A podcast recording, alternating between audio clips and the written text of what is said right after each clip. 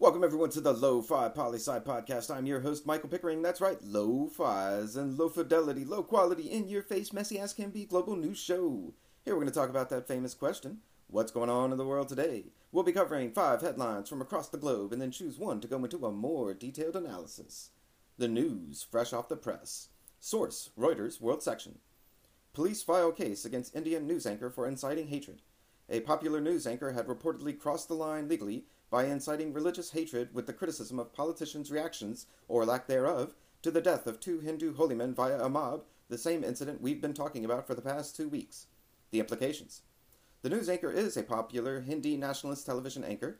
As nationalist movements across the globe have risen in popularity in the past decade, so too has the question how far is too far when going unhinged? Shouting, yelling, being derogatory versus being discriminatory, free speech versus hate speech. This is not a new topic for listeners, but what may be new is our understanding that laws in countries vary on this subject a lot. Inciting religious tension or hatred in India is not taken lightly, as that tension has existed since the creation of the Pakistani and Indian states, though that's a topic for another time. Next up, source AP News International. Greenland ready to take U.S. aid but won't accept conditions. That's right, Greenland and the U.S. are back in the news again after about a year since the US president stated interest in buying it, though it's part of Denmark and not for sale. And guess what? It's still part of Denmark and still not for sale. The implications.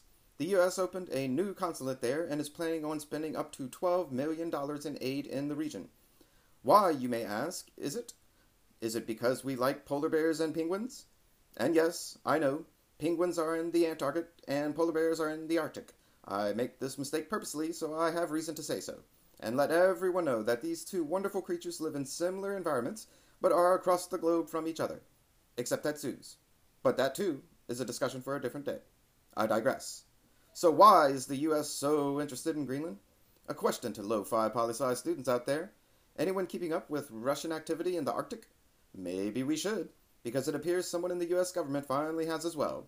We'll be keeping an eye on the Arctic for certain and penguins, and polar bears. It's Thursday, Lo-Fi listeners, meaning we're bringing you Thursday's feature of Reporters Without Borders, focusing on Costa Rica today. Geography lesson in Central America. To the north, Costa Rica borders Nicaragua. To the east, Caribbean Sea. To the southeast, Panama. And the west and southwest, the Pacific Ocean. In 2018, Costa Rica had a World Bank recorded GDP per capita of just over $12,000 a year making it a middle of the way country as far as economic development goes. Just some comparative analysis for all you listeners out there. Let's remember that Reporters Without Borders ranks 180 countries and territories by level of media freedom in the country, both constitutionally and in practice. And in 2019, Costa Rica comes in at number 10 out of 180 countries and territories across the globe. Below it at number 11 is Estonia, and above it at number 9 is Belgium. Being number 10, having moved up three places since 2018, makes Costa Rica one of the freest media environments in the world, and the freest media system in the Western Hemisphere. And yes, really, lo fi listeners. To quote Reporters Without Borders, the Latin American country with the best record of respecting human rights and freedoms of expression, Costa Rica, is a remarkable exception in a region characterized by corruption, violent crime, and constant violence against the media. Journalists are free to work, and progressive legislation regulates the freedom of information. Ownership of Costa Rica's media is nonetheless concentrated in very few hands, limiting media pluralism to a significant degree. Well done, Costa Rica, well done. And a side note about media ownership concentration. This is not a Costa Rican specific phenomenon. Rather, media ownership globally is becoming more concentrated among media conglomerates. And now for our headline in the Spotlight segment. Source BBC News, World Section. Syria Civil War. Germany holds unprecedented state torture trials. Two individuals, thought to be intelligence officers for the current ruling Assad regime, are now officially on trial for crimes against humanity. These two men left the war, applied for asylum in Germany, and were arrested for these crimes in 2019. President Assad of Syria has denied these claims. The background and implications of this story. The Syrian civil war has its beginning rooted in the Arab Springs of anti authoritarian protests started in the country in 2011. Those protests were brutally repressed by the Assad regime, and then the civil war began. This war has gone on for nine years, with other countries like Russia, the US, Turkey, Saudi Arabia, Israel, Iran, and several others all taking active roles in the civil war, which perpetuates the intensity of the war itself.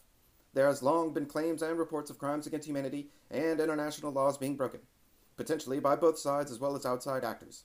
We'll be watching very closely as this case develops, the first of potentially many more to come of trials over crimes against humanity in the world today. And a last piece of news from CNN World Section. Scientists discover a new snake and name it Salazar Slytherin. That's right, all you Harry Potter fans out there. And for those that aren't, this name is a character in the books and films. But fans of Harry Potter, you get your magic made reality. This was a new species of green pit viper in India. And yes, they are venomous. The implications. I think it's fantastic that scientists today are moving away from old Latin and Greek names for things that none of us can pronounce or know what they mean, and begin moving to something more fun and rememberable. Side note If you are one of the few people who know Latin and Greek and can translate scientific names for genus and species, good for you. We like you as well. But naming things in the world in a fashion that everyday ordinary people can understand, relate to, and have fun with only encourages people to take more interest in the world in which we live. Well done, scientist. Well done. However, Gandalf is better. And that's a brief snapshot of what's going on in the world today. Please write in with your comments, questions, and requests for countries of our new segments too. Lo-Fi Poli-Sci at planetmail.com. That's Lo-Fi, L-O-F-I, Poly, P-O-L-I, Sci, S-C-I, at planetmail.com. Let me say thank you so much for listening. Stay safe, wash those hands, and I'll see you on the next episode of the Lo-Fi Poli-Sci podcast. Pickering, signing off.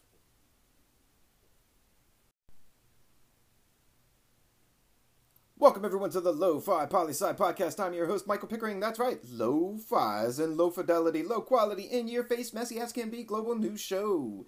Here we're going to talk about that famous question what's going on in the world today? We'll be covering five headlines from across the globe and then choose one to go into a more detailed analysis. The news fresh off the press. Source Reuters World. Journalists at Russian business newspaper complain of pro Kremlin censorship. That's right, folks. Several journalists at a prominent Russian business paper called Vedomosti are complaining that their editor is blocking stories focusing on, or rather criticizing, President Putin's planned constitutional change to allow him to rule the country until 2036. The implications.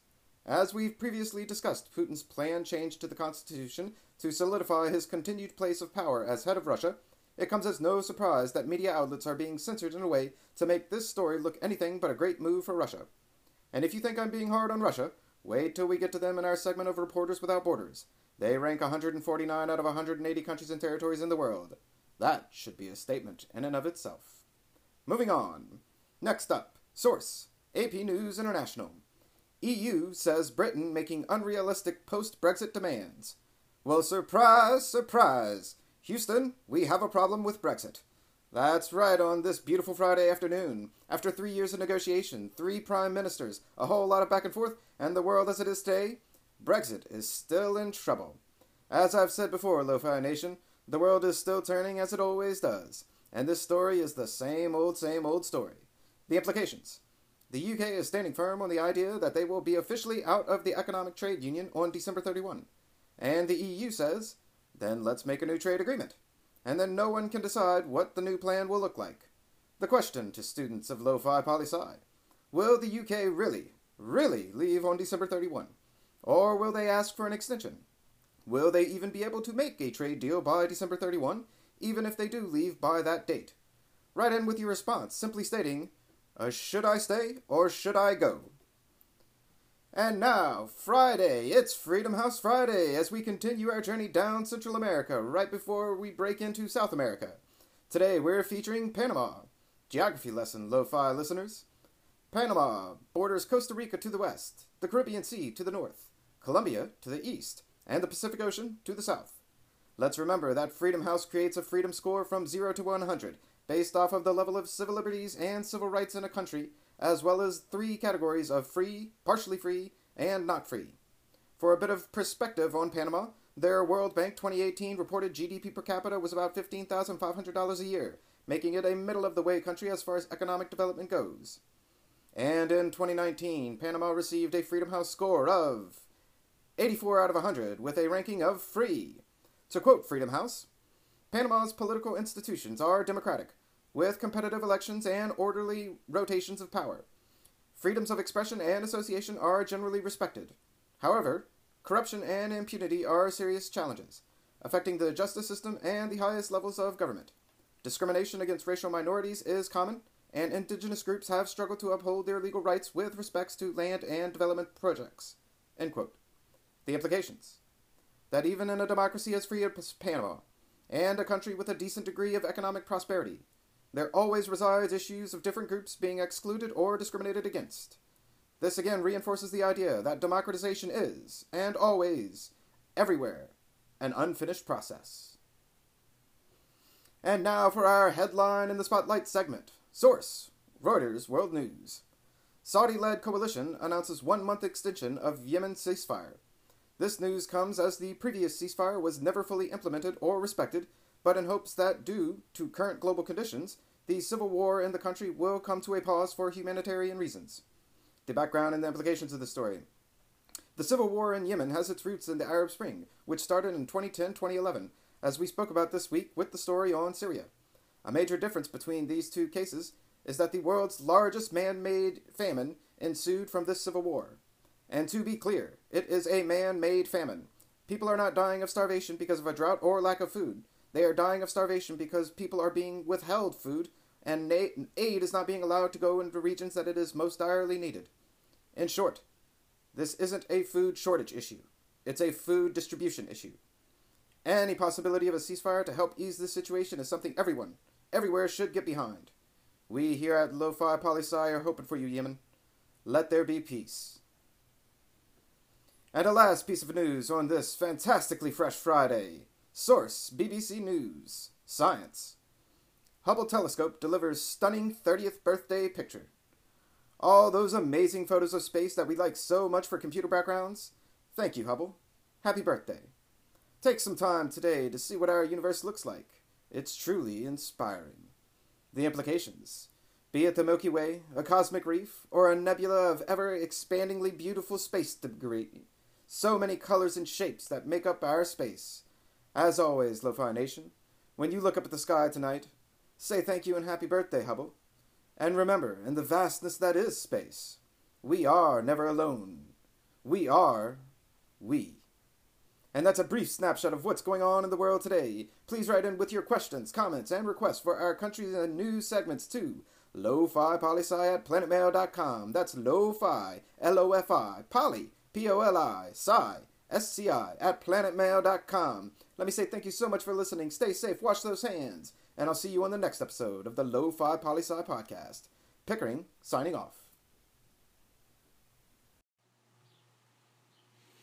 Welcome everyone to the Lo-Fi Poli-Sci Podcast. I'm your host, Michael Pickering, and that's right, Lo-Fi's and low fidelity, low quality, in your face, messy as can be global news show. Here we're going to talk about that famous question, what's going on in the world today? And you guessed it, Lo-Fi Nation, it's Messy Monday. That's right, it's time for that Fast Cap Weekend Recap.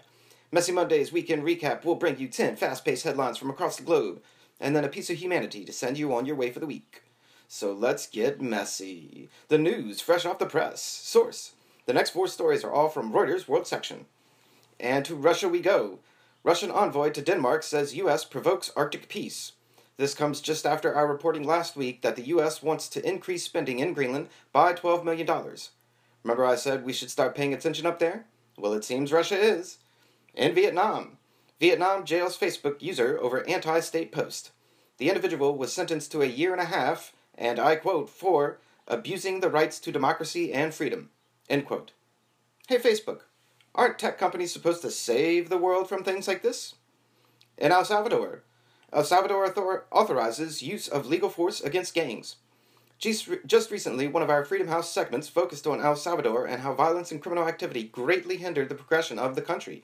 This weekend, almost 60 people were killed due to gang violence. Now, the president is authorizing police and military to use deadly force to try and stop the violence. Now to the coast of Iran. U.S. naval coalition creates insecurity in the Gulf. Iran military statement. For weeks now, we've brought you stories about increased tensions in the region, as well as last week's launch of an Iranian military satellite and the U.S. president's tweet about shooting down Iranian gunboats. It appears that the Iranian military didn't like that tweet very much. And our next three stories all come from the BBC Middle East and Africa sections. In Saudi Arabia, Saudi Arabia ends execution for crimes committed by minors, says Commission. Recently, we've heard multiple stories of human rights violations in the country. Today, Saudi Arabia makes a step in the right direction by no longer killing children that commit crimes. No one clap. You don't get applause for doing something that everyone already knows you shouldn't do. Nonetheless, this is a good thing.